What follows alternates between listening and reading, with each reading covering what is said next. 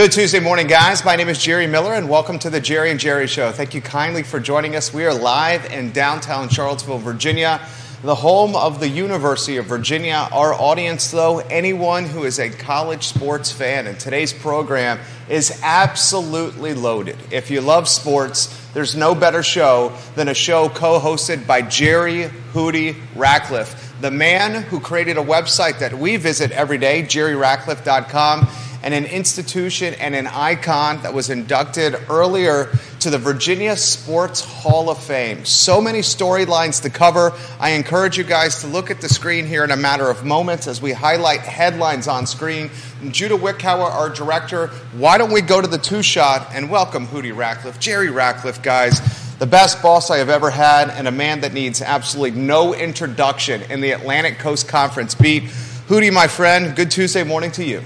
Thank you, Jerry, and it's uh, I'm excited and thrilled to, to reunite with you after all these years. Uh, I've admired what you've done and how you've succeeded from afar, and uh, it's great to be partnering up with you again. It's truly my pleasure. The gentleman on set has an award that is so heavy when he was putting it on set. it may have taken two of us to get us get it on the table over here. It's pretty this, heavy. This man is a Virginia Sports Hall of Famer. Judah, why don't we get a close in one shot on Hootie's award? What does it mean to be in the Virginia Sports Hall of Fame, Jerry Ratcliffe? Wow, uh, it's it was the thrill of a lifetime, Jerry. I, it, it makes you feel like that uh, all the work that you put in over the years and all the late nights and uh, endless driving and into the night, uh, coming back from nine o'clock ball games on the road, uh, all the deadline pressure, all that stuff that that was really worth was really worth it. That you've made an impact somewhere along the way and hopefully entertained people, touched their lives, made them think, made them laugh, made them cry, made them cuss. and so um, it, it, was just a, the culmination of, of a, a, lifetime career. That's all I've done in my life. And uh, it, it, was just a, an incredible weekend. Uh, Will Driscoll, the new executive director of the Virginia State Hall of Fame down in Virginia Beach, has done a marvelous job in pushing that organization forward. And I, I think the best is yet to come. He wants to spread it all over the state. It's been centric mostly to the Tidewater area for years. Uh, the, the former home was in Portsmouth. Uh, it doesn't really have a current home, and so he's trying to make the whole state of Virginia its home and, and honor people from all over the state. And uh, I'm so proud to be a representative of Charlottesville in, in the hall. And it was great. Uh, it was the 50th class of the Hall of Fame, and they they made it a special weekend. They rolled out the red carpet, treated you like royalty. We had uh, several hundred people there for the breakfast, and then uh, several hundred more there for the induction ceremony that night. And I was so proud to go in with a couple of people that I have covered in my career. Shawn Moore, arguably the best quarterback in Virginia history, and Ryan Zimmerman, uh, the face of the Washington Nationals for so long, and uh, World Series World Series winner, World Series yeah. winner, and uh, I mean, I, I, think I think he'll probably be in the Hall the Hall of Fame someday, Baseball Hall of Fame, and uh, William Mary coach Jimmy Laycock. Uh, it was really cool to, to go in with him. I've uh, always had a lot of uh, admiration for his career. Uh, what he did at William and Mary was unbelievable. So to go in with that class, uh, along with a few other people, uh, was just uh, a dream come true. Absolutely amazing. Shawn Moore, Ryan Zimmerman, Jimmy Laycock, Jerry Hootie Ratcliffe, the 50th year of the inductee into the Virginia Sports Hall of Fame. He's got an award next to him that is uh, like Waterford Crystal heavy. Uh, it's so big time over there. It just speaks to his his pedigree and his uh, reputation covering the Atlantic Coast Conference, covering college sports. Hell, he covered pro sports for a number of times. The the irony of us hooking up here is when I was a student at the University of Virginia 21 years uh, ago, I walked in into his newsroom at the Daily Progress and I pretty much begged him for a part time job in his sports section. And undoubtedly, the best boss I have ever had, this man, Jerry Ratcliffe. You guys see headlines on screen, they will rotate um, as a one shot gets on screen. You'll see what we're talking about. Hootie, we got folks in four different states watching us right now. Earlysville's in the house, Crozet's in the house, Richmond, Virginia is in the house, Alexandria, McLean, Short Pump, Philadelphia, Nashville, Buckhead, Georgia. I'm now seeing Nags Head, so that's four states in the house. Um, what do you want to do with the show? What are some of the plans that you kind of had in mind for the Jerry and Jerry show? Well, I think the concept we've come up with, sort of a PTI uh, format, is a nice way to approach things, just covering various topics that are on the minds of Virginia sports fans, ACC sports fans, and uh, obviously we can go into more than that into college athletics or, or whatever. But uh, I, I, think it's to give people another option.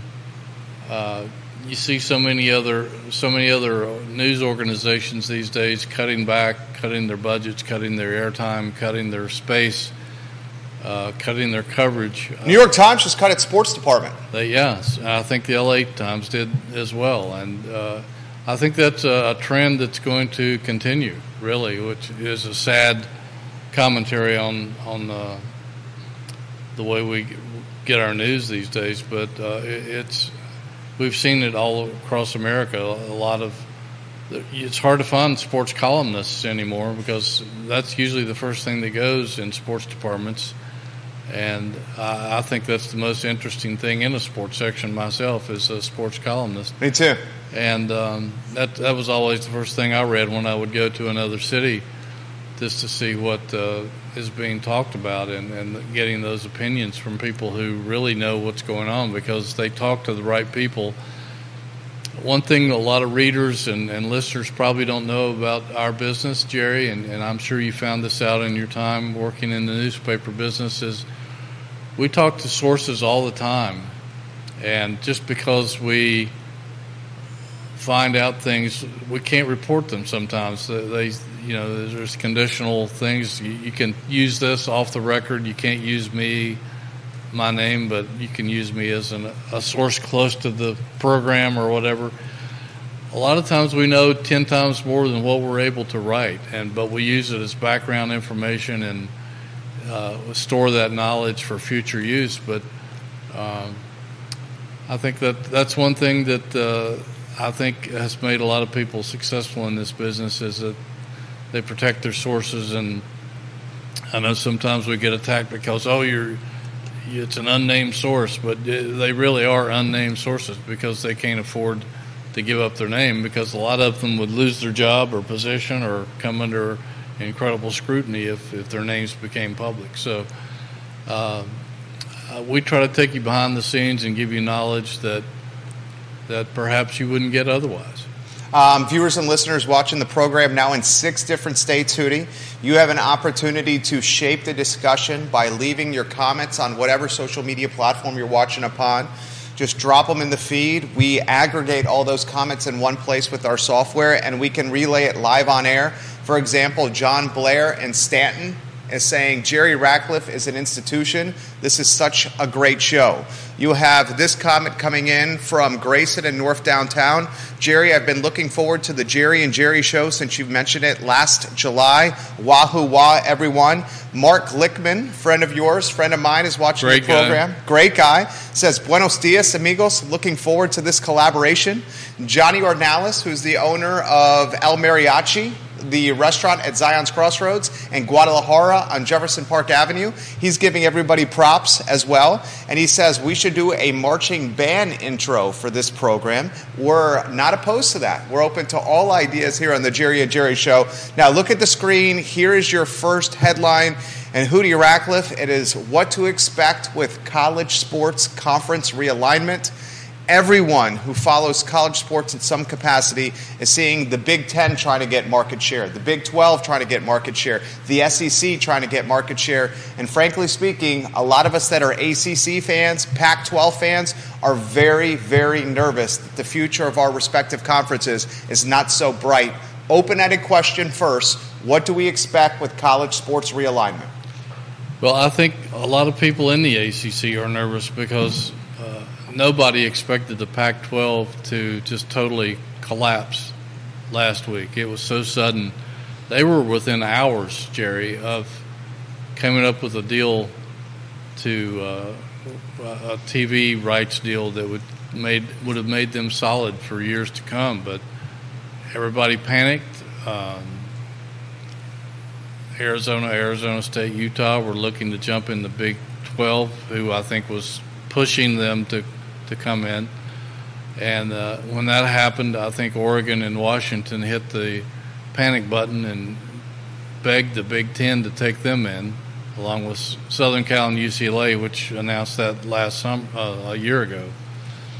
Um, I think every everybody is, is somewhat unstable and unsure of the future. And even though the ACC has what appears to be a, a, a locked up, unbreakable grant of rights package, there's still some panic in the, in the conference because all it would take is, I think, for one school to leave, and it would make other people explore that situation. And you know, Florida State has been yakking big time. Uh, I think the word from the was it the North Carolina athletic director barking.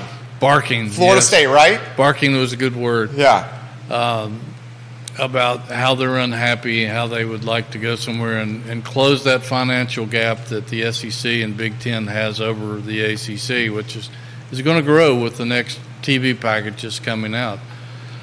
Uh, as we speak, Jerry, I think the ACC presidents and ADs are discussing the possibility of bringing Stanford and California into the ACC. I know that's something that they have explored uh, heavily over the past several months, and they were actually going to meet and vote on that last Friday, but had to call off the vote because that's when the Pac 10 just crumbled before our eyes. And so I think you know a lot of people say, well, it's it's it would be absurd to bring in those two schools because what do they bring to the table? Um, it's going to be added expense, incredible hours uh, in, in airplanes if you send teams out there, vice versa. And do they financially add anything to the ACC? Well, there's some argument about that. It's not just a closed door like some people think it is. Uh, yes, Cal has not been very successful in football lately, nor Stanford in the last year or two.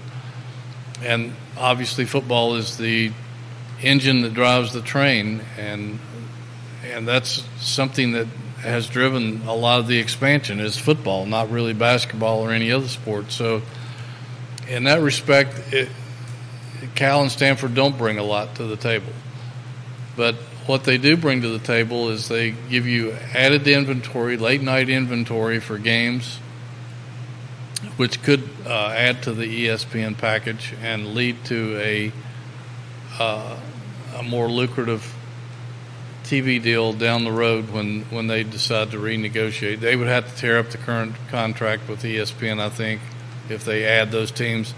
I don't know if they would add Washington State and Oregon State or not because even though those two programs have been a little bit more successful in football, nobody seems to want them for some reason. So the ACC is discussing those possibilities today. the, the other factors that if you bring Cal and Stanford into the conference, uh, obviously they're great academic institutions, which aligns greatly with the ACC's intentions and, and what the ACC is, is all about.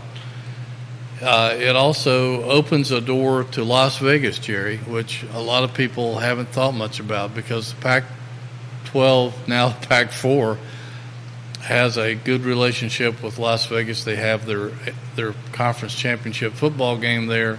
They have uh, some various basketball tournaments there. Las Vegas could become a, a very, very strong partner with the ACC and Pac 4. Pac 4 could grow by bringing in some other teams from the Mountain West or other schools. That would be an incredible opportunity, I think. Um, it would shorten trips for one thing. You could have some neutral site games there. Uh, you have the brand new football stadium that the Raiders play in that you could play some football games in. They have uh, various venues for basketball. Las Vegas is a, an incredibly growing sports town, and people love to go there. Uh, fans from both coasts love to go there. And one thing that nobody has brought up, and I, I had in my column today, there's a strong possibility that MGM or some other mega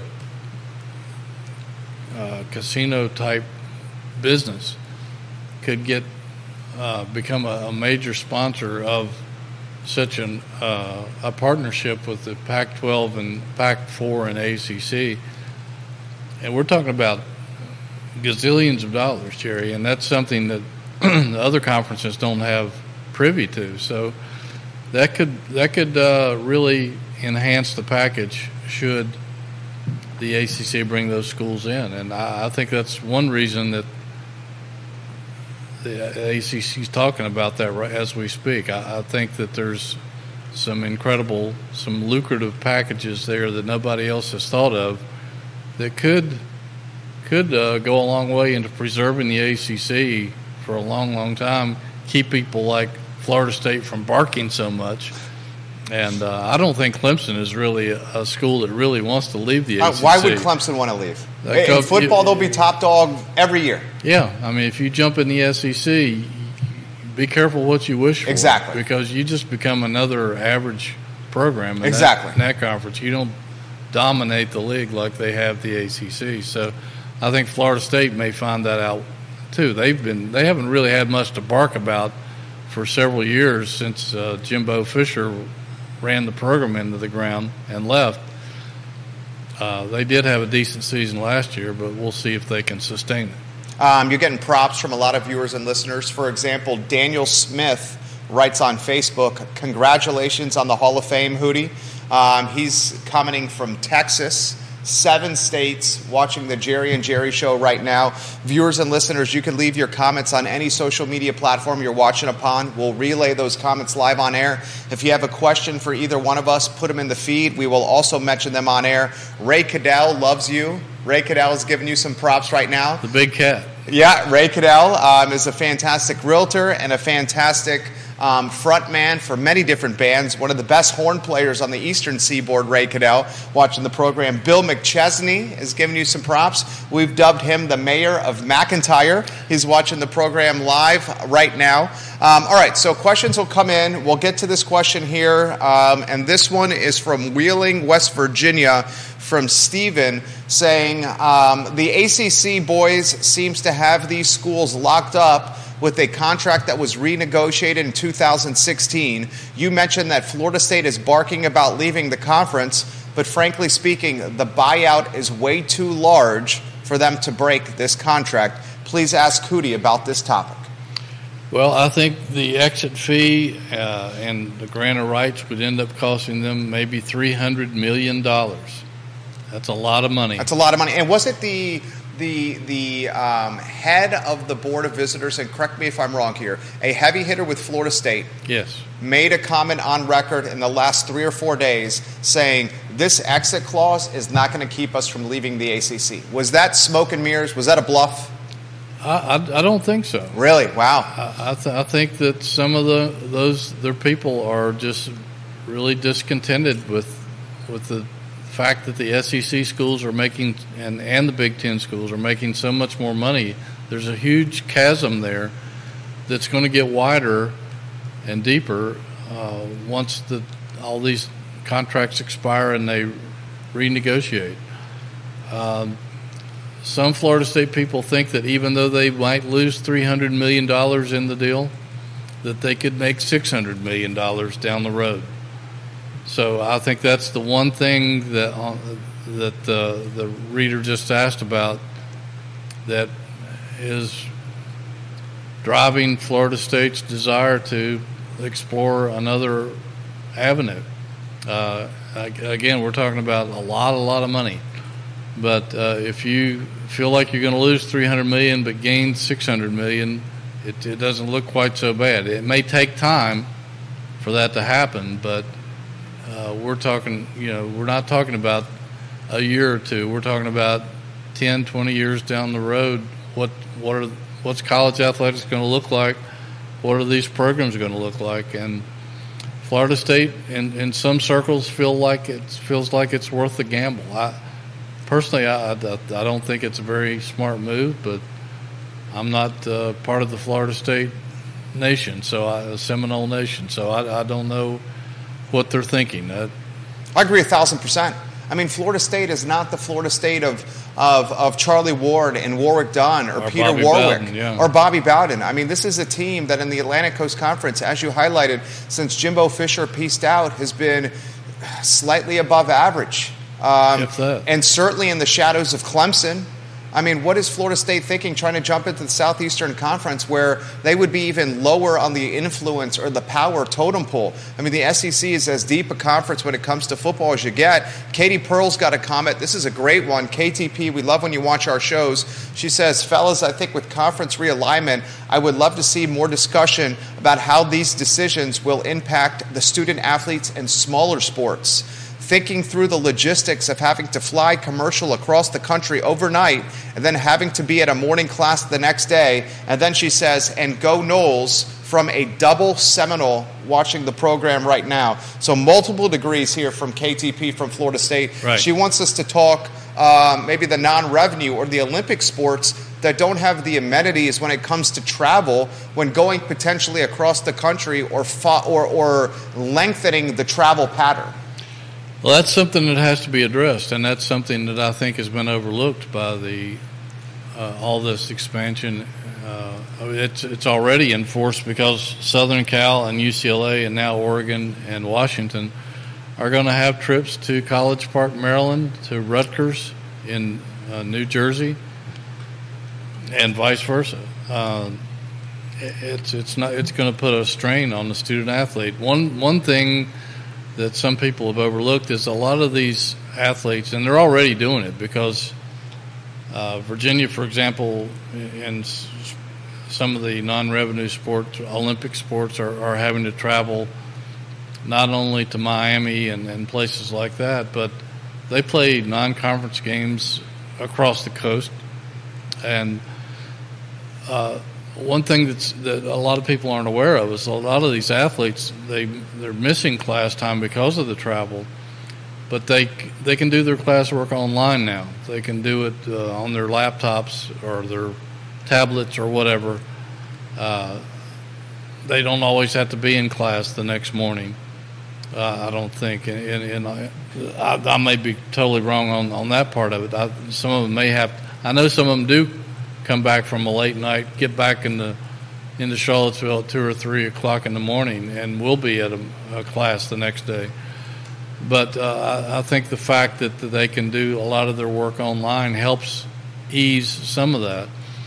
Uh, the, the, if you if you do accept Cal and Stanford into the conference and, and you have to go out there, you could arrange it to where you can go out there for an extended stay and play Cal on a, a weekday or a weeknight, and a couple of days later play Stanford. Uh, so you could knock off a couple of, of opponents a one-time trip, and it wouldn't it would ease a little bit of the pain. And I'm sure that's something that they would look at coming east as well. But I'm not sure there's any ideal situation for the student athlete, and I think they're the people that get overlooked in this entire picture. Um, there are probably ways around it. I know that the conferences uh, are looking into uh, into those situations and, and, sharing airplanes and things to where um, they might not have to fly commercially. Uh, there might be uh, ways to cut down on the travel time or, or play at some neutral sites and things like that. But excuse me. But I, th- I, think it does put a strain on the student athlete, and they're the ones that get overlooked in this entire picture.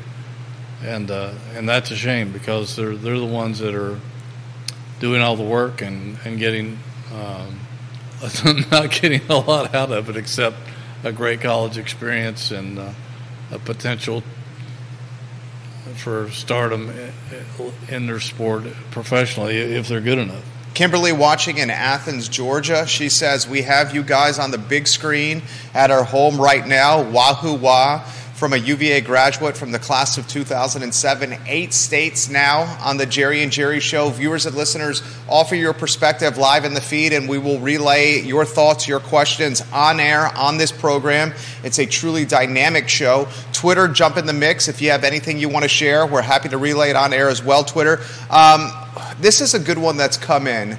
What does, uh, boys, what do you guys think is the future of media rights? The Pac 10, the Pac 12, or as Hootie called it, the Pac 4, was, was deep in negotiations with a streaming service through Apple, and that led to a number of the schools getting scared because it was not considered traditional media. Does Hootie or Jerry, do you think that the future of media rights is on a box or is it streaming through services like Apple, Amazon, Hulu, Sling, or more? That's a hell of a question. That's a great question, and I wish I was more well schooled in those things. I I actually subscribe to a streaming service for my television. Uh, Which one do you subscribe to? It's uh, it's a it's one out of South Carolina, and uh, I, I don't know I don't, I don't know if it has a name, but I get like four thousand channels. I get all the I get every sports network that's imaginable. What do you pay for that one? Is it pretty affordable? Not much. It's very affordable. Yeah. It's it's, uh, it's like I feel like a thief. Really, it's so cheap. Um, I don't I don't know that it's accessible to everybody, but uh, you got the hookup, don't you? I was lucky. I got hooked up. um, I, it, there's got to be a, a, strong future in that because there's so many of those services now. You rattled off a, a bunch of them. I, I think that is a direction that's being explored and a direction we're going in because, I mean, ESPN is bleeding money right now. They're losing subscribers. They've laid off tons of people. They're all their stars, all their on-air talent. Yeah, I mean, look look at all the great names and people that we've come to welcome into our living rooms over the last 20 years that are no longer part of ESPN. I never thought that would happen. They signed Pat McAfee to this ridiculous deal, and then a handful of weeks later, a lot of their on-air talent gets pink slipped. Yeah, and uh, you know they're they're having to keep for some games they're having to keep uh, do the the games remotely. Uh, in terms of, I've talked to a bunch of the guys who are sitting in their living rooms calling the games like you and I would do if we were if we were watching the game. They have a, a few more camera angles maybe than we do, but or a, a producer in their ear, but uh, they're not seeing much more than we are. I don't think. Um, I know uh, one one of my friends was approached recently about doing some games uh, for ESPN this year, and the salary they threw at him was laughable. He turned them down. He said, "I'd, I'd rather not even work at all." So um, I, I, think that's something that's it's going to grow in the future. Uh, Apple, I know, is is uh, making some strong inroads, and I, it's going to be interesting to follow that. I mean, look at everything else that's going on. Newspapers are dying or dead. Uh, shows like this are becoming prominent in America and going to become more prominent. 100%. Hundred percent. Uh, guys like myself who used to be in the newspaper business are doing businesses on our own now. We're getting more readership than newspapers are. Uh, we can hit news instantaneously. Exactly. Beat TV, beat newspapers, beat radio, beat everything. I mean, you talk talk radio, and you and I both have a background in talk radio on the radio dial on AM stations. Right. Now you think talk radio, folks are streaming our show literally on 11 states through Bluetooth in their car as opposed to listening to AM radio in their car where the frequency can be going in and out. And to your credit and to your point, the instantaneous nature of utilizing social media to break news and get the news out is not only the future, it's the present because these things, and for folks that are not watching me right now, exactly. I have an iPhone in my hand. This has turned into almost like a drug addiction. I don't know about you, but I check this thing like twenty. How many? How how how much are you on Twitter every day? Constantly. Constantly, right? Me too. And uh, we break a lot of news on Twitter, as do many people in my business. Um, and it, it's amazing. And in terms of advertising, um, a lot of people who advertise in radio and they if, if you go to a radio station and say how many people are listening to my commercial on your show? or how no many, idea. How, pe- how many people are listening to your show? Right. They can't tell you. They can't tell you. But uh, if you ask me how many people are seeing my ad or how many people are reading my stuff or we have analytics. our stuff we have analytics. Yeah. i can tell you exactly i can tell you if you're watching it uh, on your phone or on your laptop or on your tablet um, what state you're in what country you're in uh, my website gets hits from all over the world every day um, so it's I, I think that's where we are now. I think I think these streaming services are going to be a player in the future. It's not just going to be ESPN and Fox. It's going to be Apple and, and Amazon and, and more people. I, I think that's the world we're in now, and it's only going to get uh, uh, more interesting in that aspect. Spencer Godin, for example, is giving you props on LinkedIn. Spencer, thank you for watching. He is watching the show right now. He's a University of Virginia graduate. It looks like he works for Oracle right now, and he is watching the program in Texas, Austin, Texas, right now. Love Um, Austin, Texas. Love Austin, Texas. Absolutely. Viewers and listeners, leave your comments or questions in the feed like we're relaying them live on air. We're happy to give you props and acknowledge the viewers and listeners of the talk show. So, what do we think, Hootie? I mean, do we think that. Um, Here's, here's what uh, a handful of the folks are putting on Spotify. I'm seeing this on YouTube. I'm seeing this on Facebook. That the power eventually is just going to be consolidated into a couple of super conferences. And then the super conferences are just going to have divisions, and those divisions will try to prioritize historic rivalries. Do we That- see it playing out that way? That that you know, a lot of people think that's the end game. That uh, eventually there will be two super conferences. That the Big Ten and the SEC will swallow everybody else, and uh, at that point, it, it may come to that to where there's a one super conference with sixty or hundred. We don't know how many teams that will participate uh, and believe it or not, they'll break into geographical divisions, which is what we had to begin with. And they'll play. Uh, they they could restore the the old rivalries that we used to see, like Nebraska, Oklahoma, Texas, Texas A and M, stuff like that. That we that we don't see much anymore. Nebraska, Oklahoma, because a lot of those rivalries are dead now, and that's that's a shame.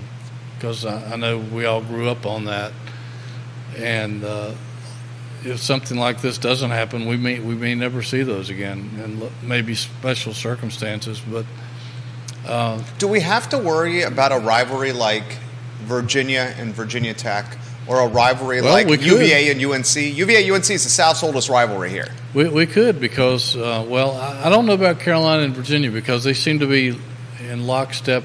If one goes, if the ACC does break up, a lot of people believe that North Carolina and Virginia will be gobbled up by the Big Ten because of the academic uh, fit uh, that doesn't fit the SEC.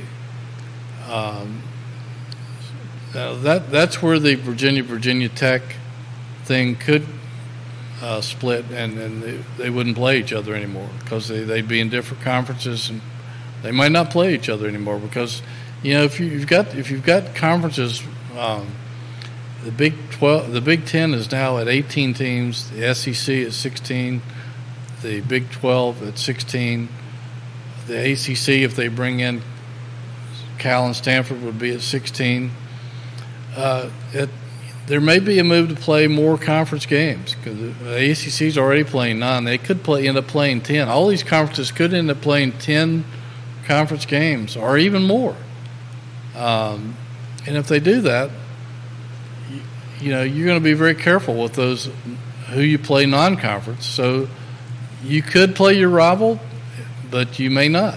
You may not want to do that. You, you may want to play a couple of Cupcakes. Weak, weaker teams, Yeah. cupcakes, Yeah. Ren, rent victims, as I like to call them. Right. I mean, a perfect you example. need of wins. this- exactly. A perfect example of this is you got Tony Elliott in his second season at the University of Virginia, a man and a coach who I still have a lot of hope for. Um, entering his second year, he's got a new quarterback. He doesn't return a single starter on the offensive line. He's still trying to integrate or assimilate his recruits into the program. And, and this guy is opening up the season with Tennessee. And then he's got a really difficult JMU team, and then he's got Maryland. I mean, we got three of we. The start of this season, Tennessee, JMU, Maryland is extremely difficult for a Wahoo football team that is searching for a brand identity. Hootie. And don't forget NC State coming to town for the fourth game, bringing back Brennan Armstrong and Robert Anae, the former offensive coordinator who made Brennan Armstrong Who he is? what he was. Yeah. Yeah. Um, I, I think scheduling Tennessee is it's like essentially they were selling a home game to go to Tennessee and make money. Uh, they're going to get a good payday out of that. Um, I, I, I don't think that was a, a really great move on their part. I know they need money for their athletic program, but opening up ten, against Tennessee and Nashville, uh, Tennessee's could be uh, fighting for an SEC championship. We're looking at a top ten football team here. They they, they have a quarterback who's. Uh, I wrote my column today that uh, one of the guys who observed him in the the Manning quarterback camp is the strongest arm he's ever seen in pro or college. So, and he's just a freshman. So, um, Tennessee's loaded. Uh, I mean, you just hope to go out there and, and not get blown out. Then you come back against JMU, and it's going to be their Super Bowl. They're going to come across the mountain with a fury, and they're going to want to show that they're the number one program in the state of Virginia. It, it's it means everything to them. I don't know if Virginia quite understands that or not because they haven't played JMU in 40 years. Um, then you go to Maryland on a Friday night, a Big Ten opponent, and even though Maryland is not a great football program, they are further advanced down the road than Virginia is at this time. And then you got NC State. I, you could get off to a disastrous start, and I, I, I you know, I again, I, I don't think if you're trying to rebuild a program that you should play a tough schedule.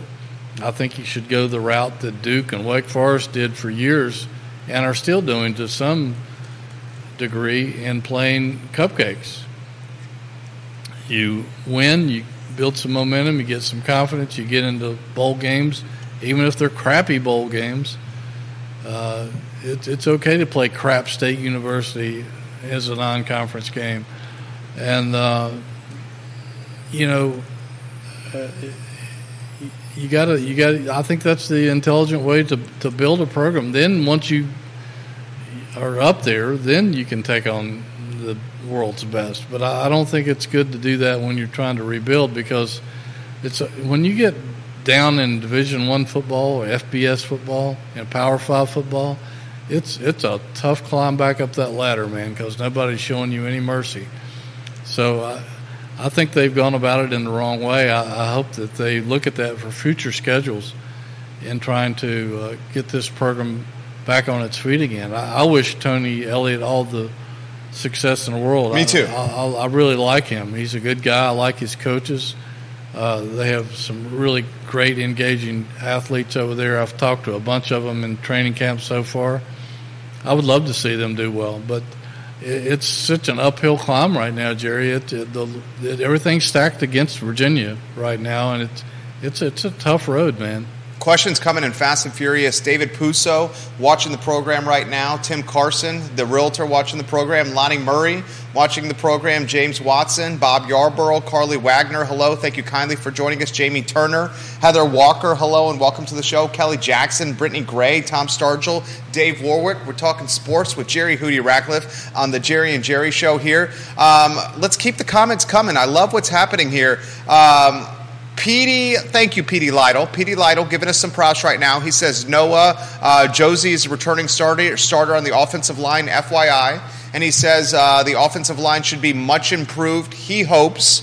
We certainly hope that on this program. Yes. We, we have a quarterback that is untested now under center. Um, we've heard positive things from training camp, um, but let's cut to the chase. He's never played in the Atlantic Coast Conference. He's never opened with Tennessee. He's never played in front of what we hope is 50, 60,000 at Scott Stadium. I think the reality is if we hit 30,000 at Scott Stadium, that may be a success this year. What do we expect with this Virginia football team, at least in training camp, and how can the program potentially mature or improve as the season goes on? You and I were talking off air in our pre production meeting that if we put the over under at three and a half wins, for the 2023 season for this Virginia football team that the large majority of the fan base would take the under on three and a half wins. Your colleagues in the ACC picked this team to finish dead last in the Atlantic Coast Conference. Right. Well, you know, Vegas is the one to put that three and a three and a half over under on the season, and most people are taking the under. If you look at the schedule, it's a challenging schedule. They're they're not going to be favored I mean, if you if you take the three and a half over, that means they've got to win four games, and uh, it's it's hard to find four opponents on that schedule that they're going to be favored to beat. If you look at it, and uh, I appreciate the question. Noah Josey's a great kid. I had him on my radio show back when I used to do one for WINA, and uh, he, he's a, a, really good guy. Uh, all a lot of people think that offensive linemen are the dumbos of the football teams. It's actually dude. the opposite. They're the smartest guys on the football team, and uh, usually the most interesting guys to interview. But um, uh, uh, some of these guys, even though they don't have a lot of starting experience on this offensive line, uh, have been in the program now, have had another year to build their bodies and their strength. I know that their new offensive line coach, uh, Terry uh, Heffernan, who came here from Stanford and has worked in the NFL and in various college programs, has worked really hard on fundamentals and, and is trying to build uh, some chemistry with that offensive line. And it's going to have to be good if this team is going to succeed because last year, Jerry, these guys only scored 17 points a game. In modern football, that is nothing. We're talking Xbox num Xbox numbers is what you have to put up on the board. You have to score 30 points a game now just to be able to be in the game in the fourth quarter in most contests. Uh, sometimes that's not good enough. We saw Virginia against BYU when the game was uh, you could score 50 and, and, and still lose and, and, would still lose. Yeah. Uh, BYU put up 700 and some offensive yards against Virginia that night, but. Um, they're going to have to uh, be pretty darn good on the offensive line because they're going to have, have to protect Tony Muskett. Um, I, I, like him. I like his confidence. He has uh, a lot of starting experience, but it's not Power Five football starting experience. He's played in front of uh, really small crowds. You're right. Not much bigger than high school crowds. Right. He's going to be walking into a stadium of 60,000 people that want his head. I mean, his first game is at Tennessee. Yeah. It's bananas. Yeah, and the uh, did they just anticipate the Titan Stadium out there in Nashville is massive. Did they anticipate all along that Jay Woolfolk was going to be the starter under center this year? No. Okay, so that was not the expectation. Now, I, I don't think either. I don't want to speak for you. I don't think either you or I have any beef with the decision that Jay chose to focus on baseball. Oh, not at all. I mean, he's got a major league arm and he's got an offensive line that's unproven right now. And the last thing that we all want, Wahoo Nation, was an injury to Jay's arm and, and, and potentially limiting the tens of millions of dollars that's on the horizon with Major League Baseball. Yeah, one sack on that shoulder and his career is done. Uh, I think he came to that realization when he was with USA uh, baseball, baseball, yep. and, and made that decision. I, I think up until then, I, I think he was thinking about coming back.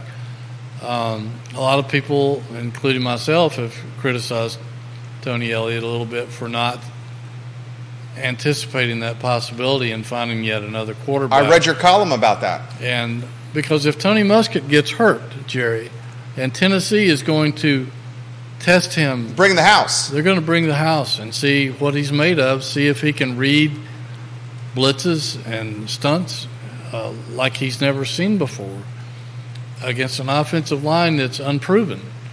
Might have a lot of potential, but it still has to prove itself.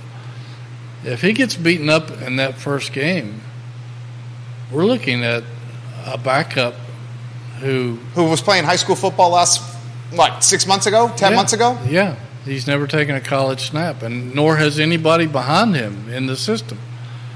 Uh, that that's mighty dangerous. That's walking on incredibly thin ice in Power Five football. So they better keep Tony Muskett upright and clean. And I've talked to some of the linemen, and, and they take that very seriously. I talked to a bunch of the, the guys about that in the past week or so. Um, but it, it's uh, with no Jay Woolfolk back there, and and even Jay had limited experience at quarterback. He has been in the system, but he didn't play much last year. Um, it could be disastrous if he gets hurt in that first game against Tennessee. And I, and, and yeah, we're talking about the big boys, SEC football. They they're out for blood. I mean, they want to put you on your back every play, and not that other teams don't, but the SEC brings a special kind of talent that a lot of schools just don't have that kind of those kind of players on their roster. And again, their, their coordinators are going to test Tony Muskett from the opening snap to see what he's all about, to see if he can handle it. And it, I hope he can. I hope he gets through the game and with flying colors. But I'm just saying, if there's a risk there, if he gets hurt, this program could be in, in dire straits. Sparkle Clark giving you props on Twitter. She follows you on your Twitter account. You got nine states on the program right now. Vanessa Parkhill in Earlysville, Virginia says, My Nittany Lions lost our in state rivalry when we went into the Big Ten. So sad. Yeah. Pitt versus Penn State was always the last game of the season, like UVA versus Virginia Tech. Rivalry weekend means little to alums like me now. Um, I respect that comment right there from Vanessa Parkhill, who we've dubbed the Queen of Earlysville. Chuck Ramey says, This is a fantastic show, absolutely very informative. Petey is watching in Philadelphia, Pennsylvania, literally as we watch the show and host the show right now. Questions are coming in faster than I can keep up. Alex Erpy, hello. He is the co-star of Today y Mañana on this network, which airs Thursdays at 10:15 a.m. He says this. So a question, perhaps of ignorance here for you two boys. When was this schedule adopted, agreed upon? Was there an assumption at the tail end of the Mendenhall years that we would see continued improvement or an overreaction to hiring Tony Elliott last year and assuming instant success for the team. Not sure how long in advance such schedules are decided upon. Well, most of these schedules are decided years in advance, right? Unfortunately, um, and that's a lot of these future schedules are going to be torn up now because of all the realignment and potentially in the ACC and Virginia as well. The Tennessee game, however, was was added in the off season. Virginia was supposed to play. Um, uh, I can't remember who it was now, but uh, I think Tennessee was opening up with BYU, and and uh, BYU because of their conference realignment, they've joined the Big 12. They opted out of that game, so uh, Tennessee was looking for an opponent. And Virginia did not have to take that game. Uh, they could have probably found somebody of lesser quality to maybe open up with, a softer opening to maybe give these guys some experience, a win, some confidence. But uh, he is right that most of these schedules are done up in advance. Um, and and you know when some of these games were added, Virginia was probably playing well. When Bronco took Virginia to back-to-back bowl games, the beat South Carolina and then gave Florida a heck of a game in the Orange Bowl in 2019. So some of these games were probably added then when he felt that he was going to be here for a long time, felt like the program was going to grow. So you, you have to give them uh, some understanding for that. But I'm talking about future schedules. Um, I would not have added, I would not have played Tennessee. I would have played the weakest team I could find out there uh, somebody like New Mexico State or or something, you know, somebody like that, on another FCS team or something who's really bad, uh, just to try to get some confidence in this opening game of the season instead of putting, everything at risk against uh, one of the better teams in the nation. Do you buy this comment from PD? PD's watching in Philadelphia right now. He says, Last year, the Tennessee defense was ranked 91 in the nation. I'm not worried about that side of the ball going into game one, week one against the Vols. Do you buy that? I don't know if I necessarily buy that, especially with an unproven offensive line and a quarterback that's never never played Power Five football. Well, Virginia's all of Virginia's metrics offensively last year were in the 100s. Uh, there's 130, well, 131 last year, 133 F, FBS teams in the country now. Virginia was ranked uh, 100 to 126 in most of those. And, and in terms of offensive production returning, Virginia ranks 126th in the nation out of 133 teams. Most of the guys that, that did produce the 17 points a game last year are gone. Um, even if you're going up against a defense that's not very good, you've got to do better than that. Uh, if if you go out and, and, score 17 points against Tennessee in this game, you may give up 50. Uh, even though Virginia has a really good defense, uh, and was surprisingly good last year. And John Rudzinski, I give him props. He's he really impressed me last year with what he did with Virginia's defense as its new coordinator and he's got eight starters returning, uh, even though they did lose their two best players who transferred out. But still, you're going to be going up against a, a, dynamic offense in a hostile environment, and, and it's going to be something that, that these Virginia players are not accustomed to. Uh, you don't. It's like walking into the Roman Coliseum. Yeah. Uh, Tennessee football, it's SEC football. It's a different world.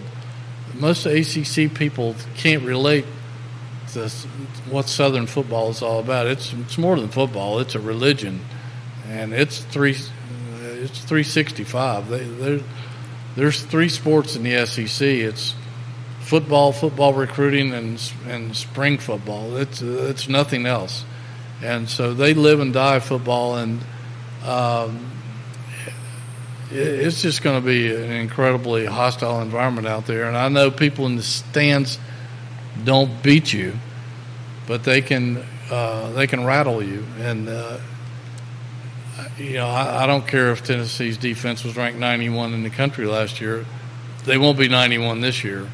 They'll be better than that, I guarantee, you, because they have designs on trying to win the SEC, at least their division. Right now, Tennessee, ladies and gentlemen, 10th in the preseason coaches poll.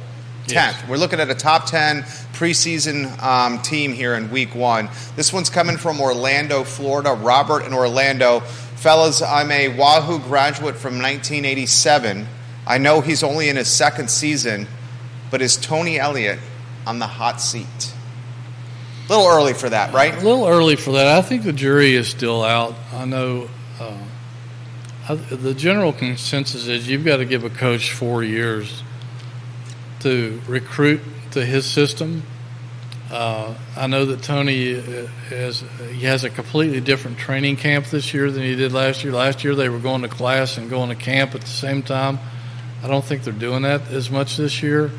He's able to practice uh, not at six o'clock or seven o'clock in the morning. He's practicing in the afternoons. Uh, he has uh, he has them for longer periods of time for study, uh, studying the the, the system. Uh, they uh, a lot of these guys have been in the system for uh, two years now, or going on their second year. a lot of these guys are understanding it. They have flushed Broncos system, and um, I think things are just more comfortable more cohesive than in the past. Uh, who knows what the future holds? Yeah, they they could have a disastrous season again this year. It wouldn't be surprising to most, like you said. Um, Two wins, three wins. They've been picked at the bottom of the league by just about everybody. Uh, their uh, ESPN's uh, analytics rated them a one percent chance of winning the ACC this year, or be, even being in the championship game. Um, he uh, I have noticed a little uptick in the recruiting of late. Uh, the last three or four of the the last five recruits they've gotten uh, have been recruited by really successful programs that Virginia isn't even on par with at the moment. So if they, he can continue to bring in talent, uh, he he could possibly turn this thing around, but it won't be easy. Uh, it's all about recruiting, guys. It's it's it's not about the coaching. It's about getting good players in here. Uh, Bear Bryant, uh, one of the first, well, the first college football coach's first interview of my sports writing career, uh, once told me, and I got to know Bear Bryant a little bit back in the day. He once told me about. He says, "Son, if you don't know anything else." No recruiting. Because have you ever seen a jackass win the Kentucky Derby? so I think that tells you all you need to know about football. Is, as Bill Dooley used to say, football is the lifeblood of any football program. and he was right. If you don't have players, I don't care how well you can coach it's it's all for naught. Uh, coaching can make a difference, but you've got to have the players to coach. I'll give you the schedule here. Uh, viewers and listeners will rattle off the schedule here. 11 states on the program right now. Ask questions, share the show, like the show. We'll relay your questions and comments live on air on any social platform you're watching upon. Here's the football schedule. You tell me win or loss here. I want to see how oh. we get. Okay, Tennessee we've covered. I know, I know, right? Tennessee we've covered. I'll say if they're going to be favored. Okay, okay, okay, Well, how about we say Tennessee? We know it's a loss. That's what are you predicting? Loss. Four touchdown deficit right there. Spread is twenty-eight. Yeah, that's why I have four touchdowns right there. I'd take. I see Tennessee covering twenty-eight at home with a state, so. with a statement to make. I would I would say that's probably so. Yeah, they, they may be lucky to keep it to 28. Right. Exactly. Exactly. And I think that line's going to move. James Madison, you've already hit on this. The Dukes look at this matchup against UVA, against Virginia Tech, against Liberty, any of the in state schools, as like a conference championship, like a Commonwealth championship here. And I was, I was putting on social media last year, and I follow your stuff constantly, that maybe the best football team in the Commonwealth is JMU. Do you see a loss or a win against the Dukes with, with in week two?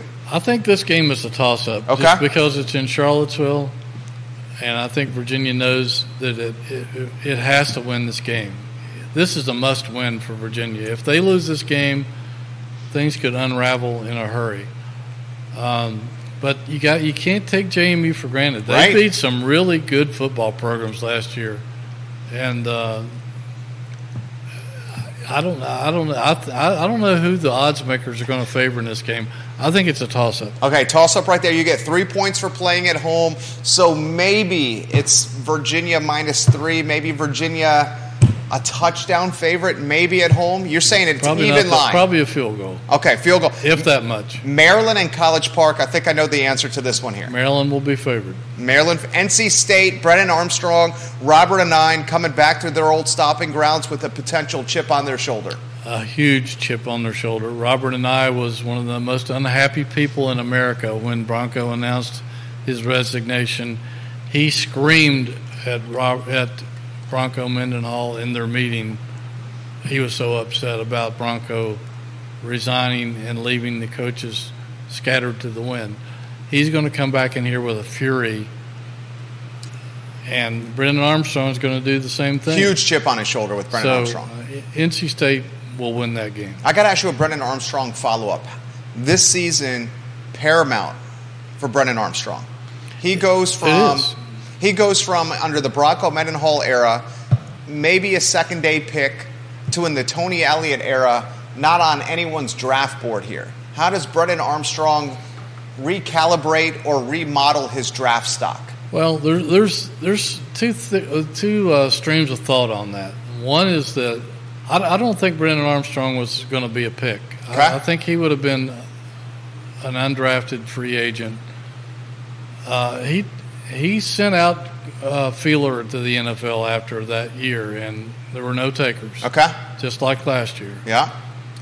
He shopped himself out to the Big Ten, the Big Twelve, and the SEC through the transfer portal.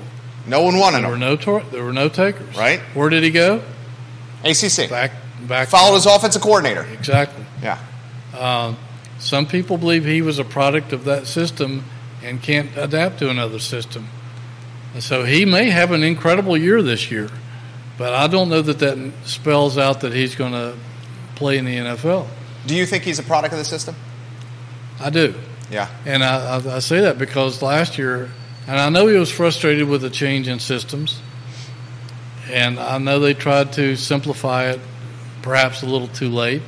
Uh, Tony Elliott even said that they assumed too much and introducing a new system to these guys that they that just never clicked.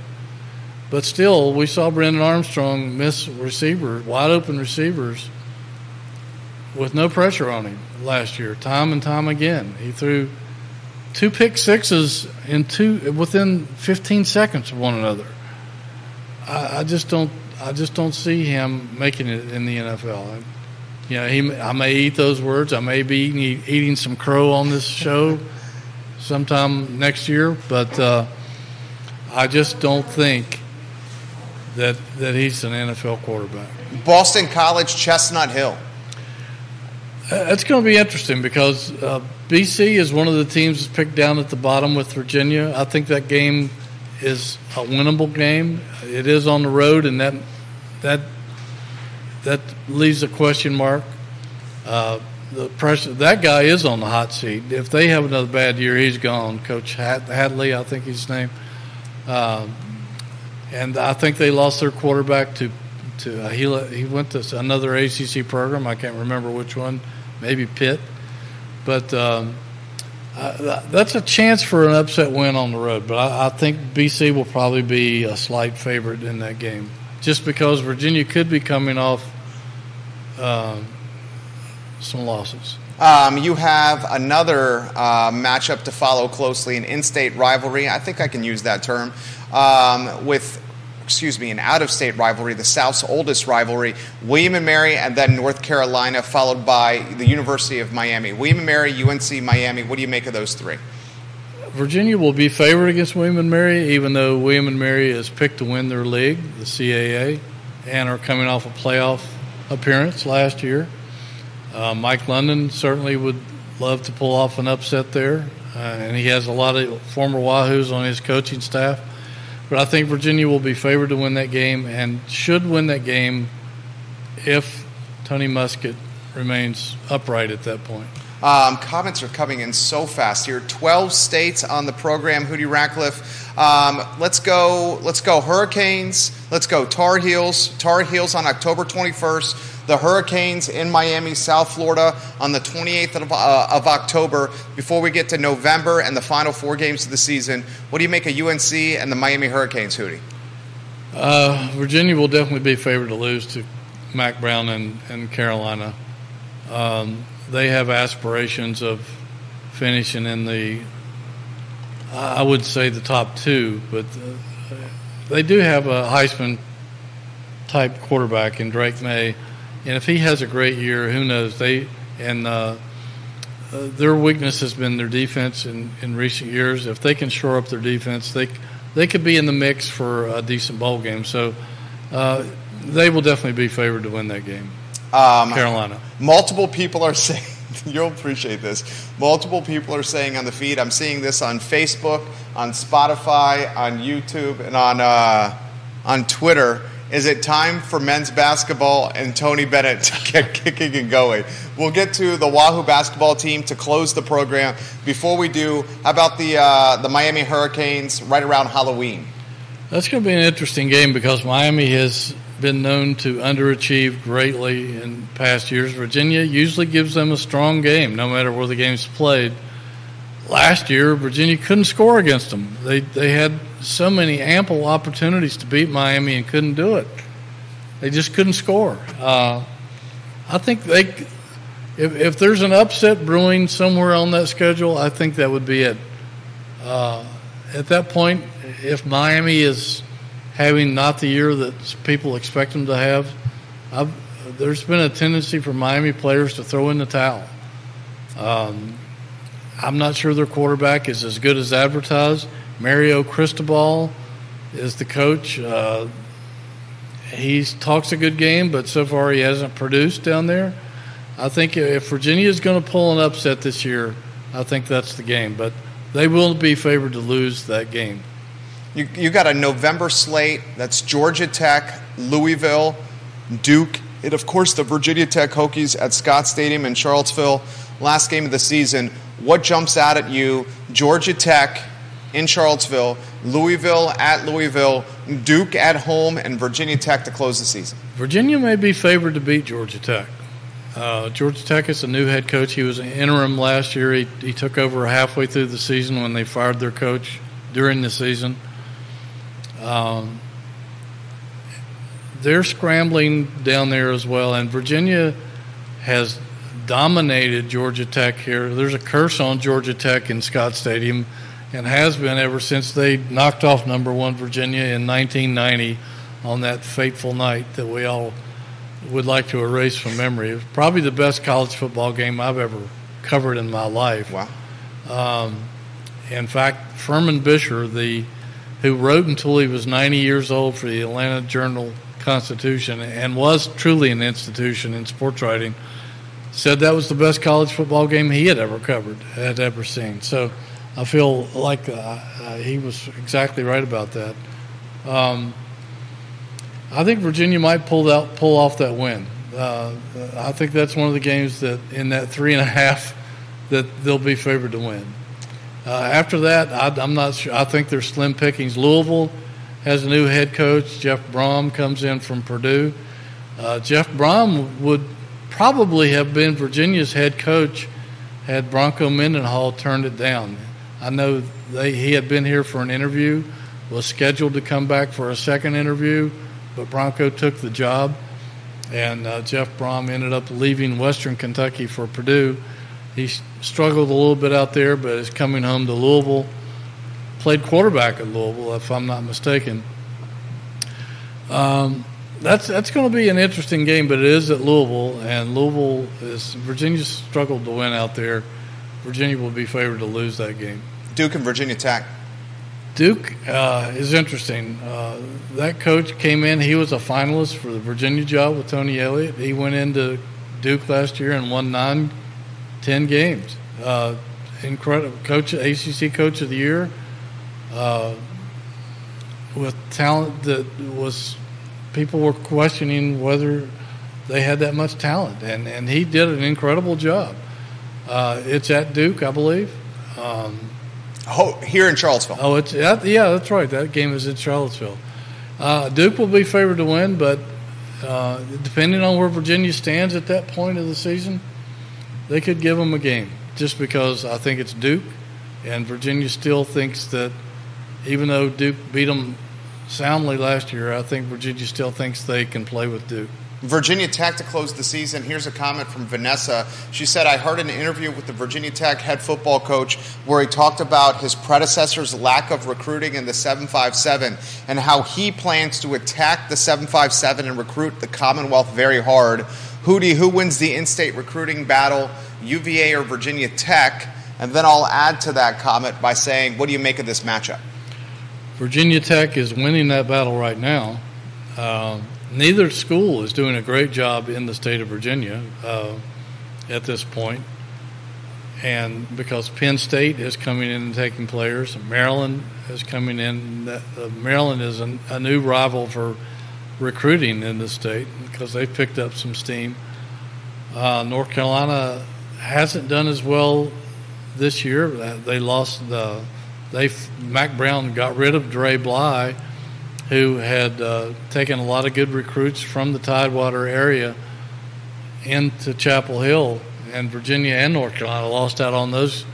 Right now, um, it's a struggle for Tech and Virginia to convince kids to stay home because neither program has produced in the last several years. So, um, right now, Tech is winning that battle. Uh, it's still got a ways to go.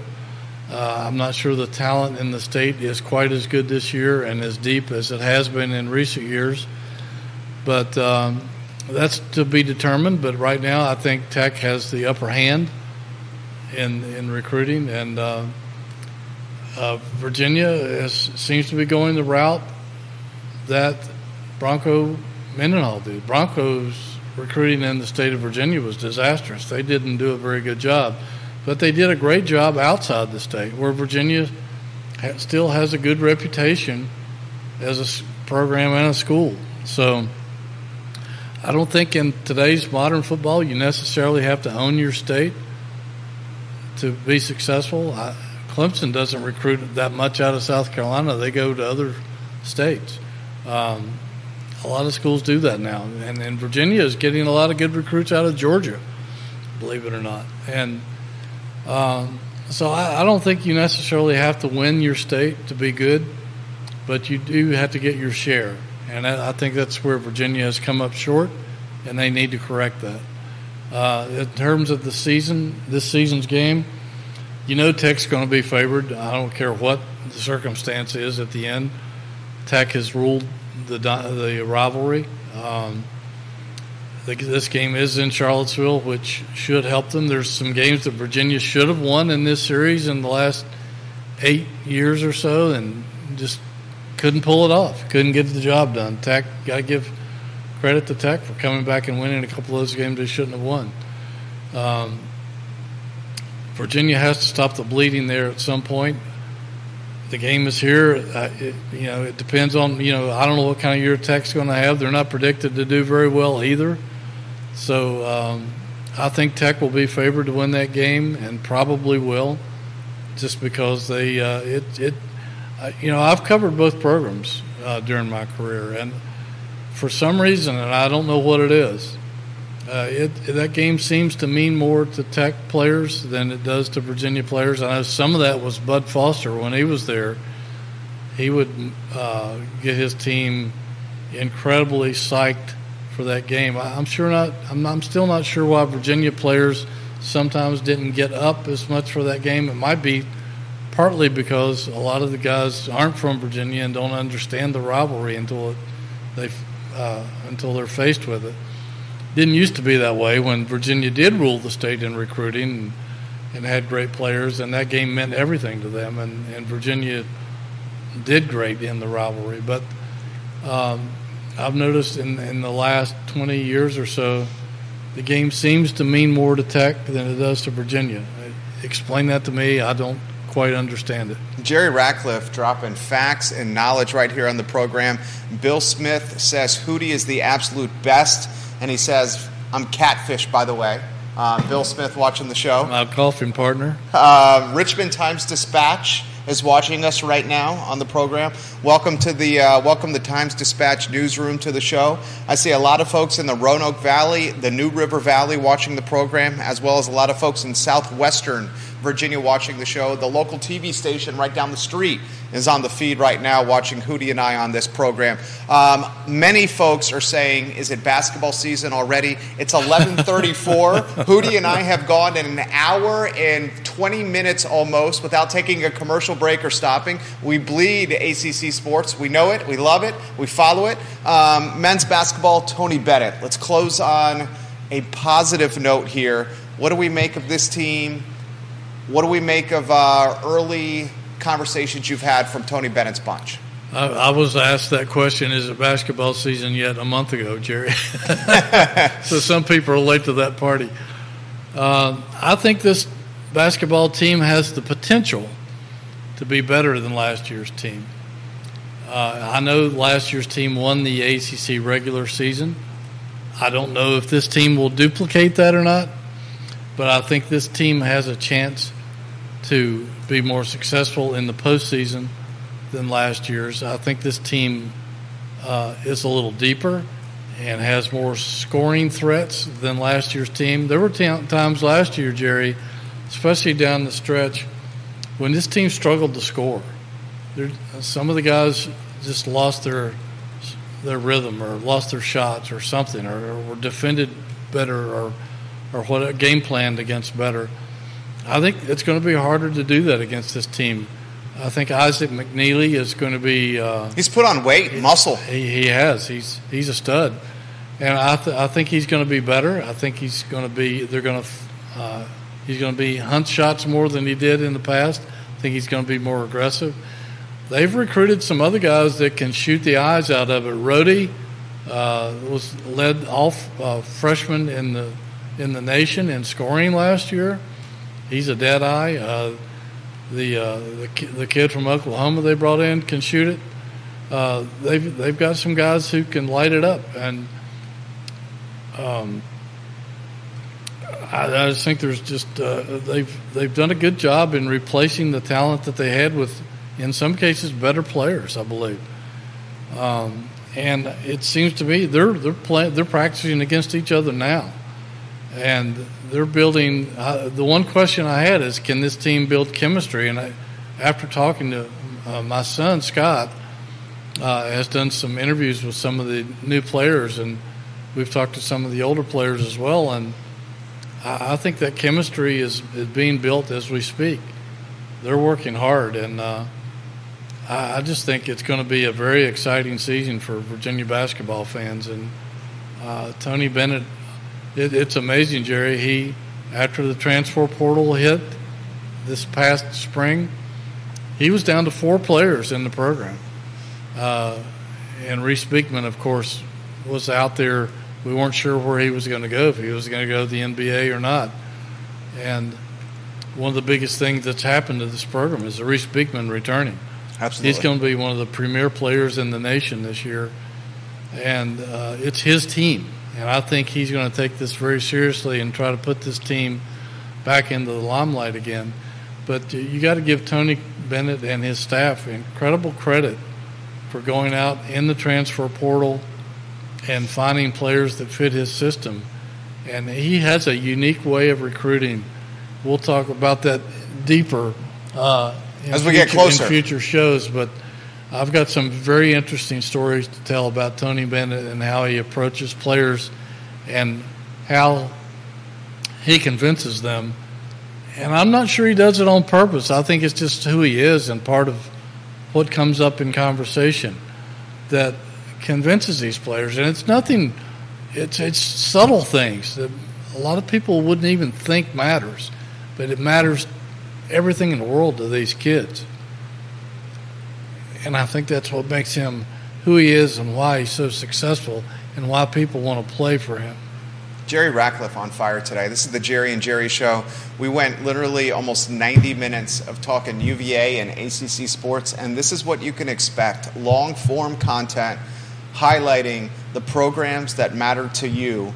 And we relay the content on your phones and across social media devices that are in our hands 24 7, 365. We're excited for all sports. All what we want um, from this program is for you to appreciate the content. We want success for all UVA teams because when the Virginia sports teams, the UVA sports teams, the ACC sports teams are doing well, the engagement is at higher levels. And when the engagement is at higher levels, we all win from that.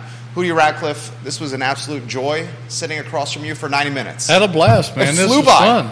Right? What? It flew by the it time. flew by. Yeah, ninety never uh, faster ninety minutes of my life. I don't think.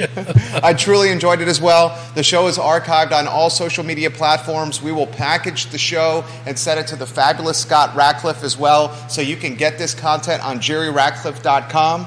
We'll get this content up on ilovecville.com as two very established brands partner together to highlight ACC sports and UVA sports for your enjoyment. We would be remiss not to highlight the man behind the scenes, Judah Wickhauer.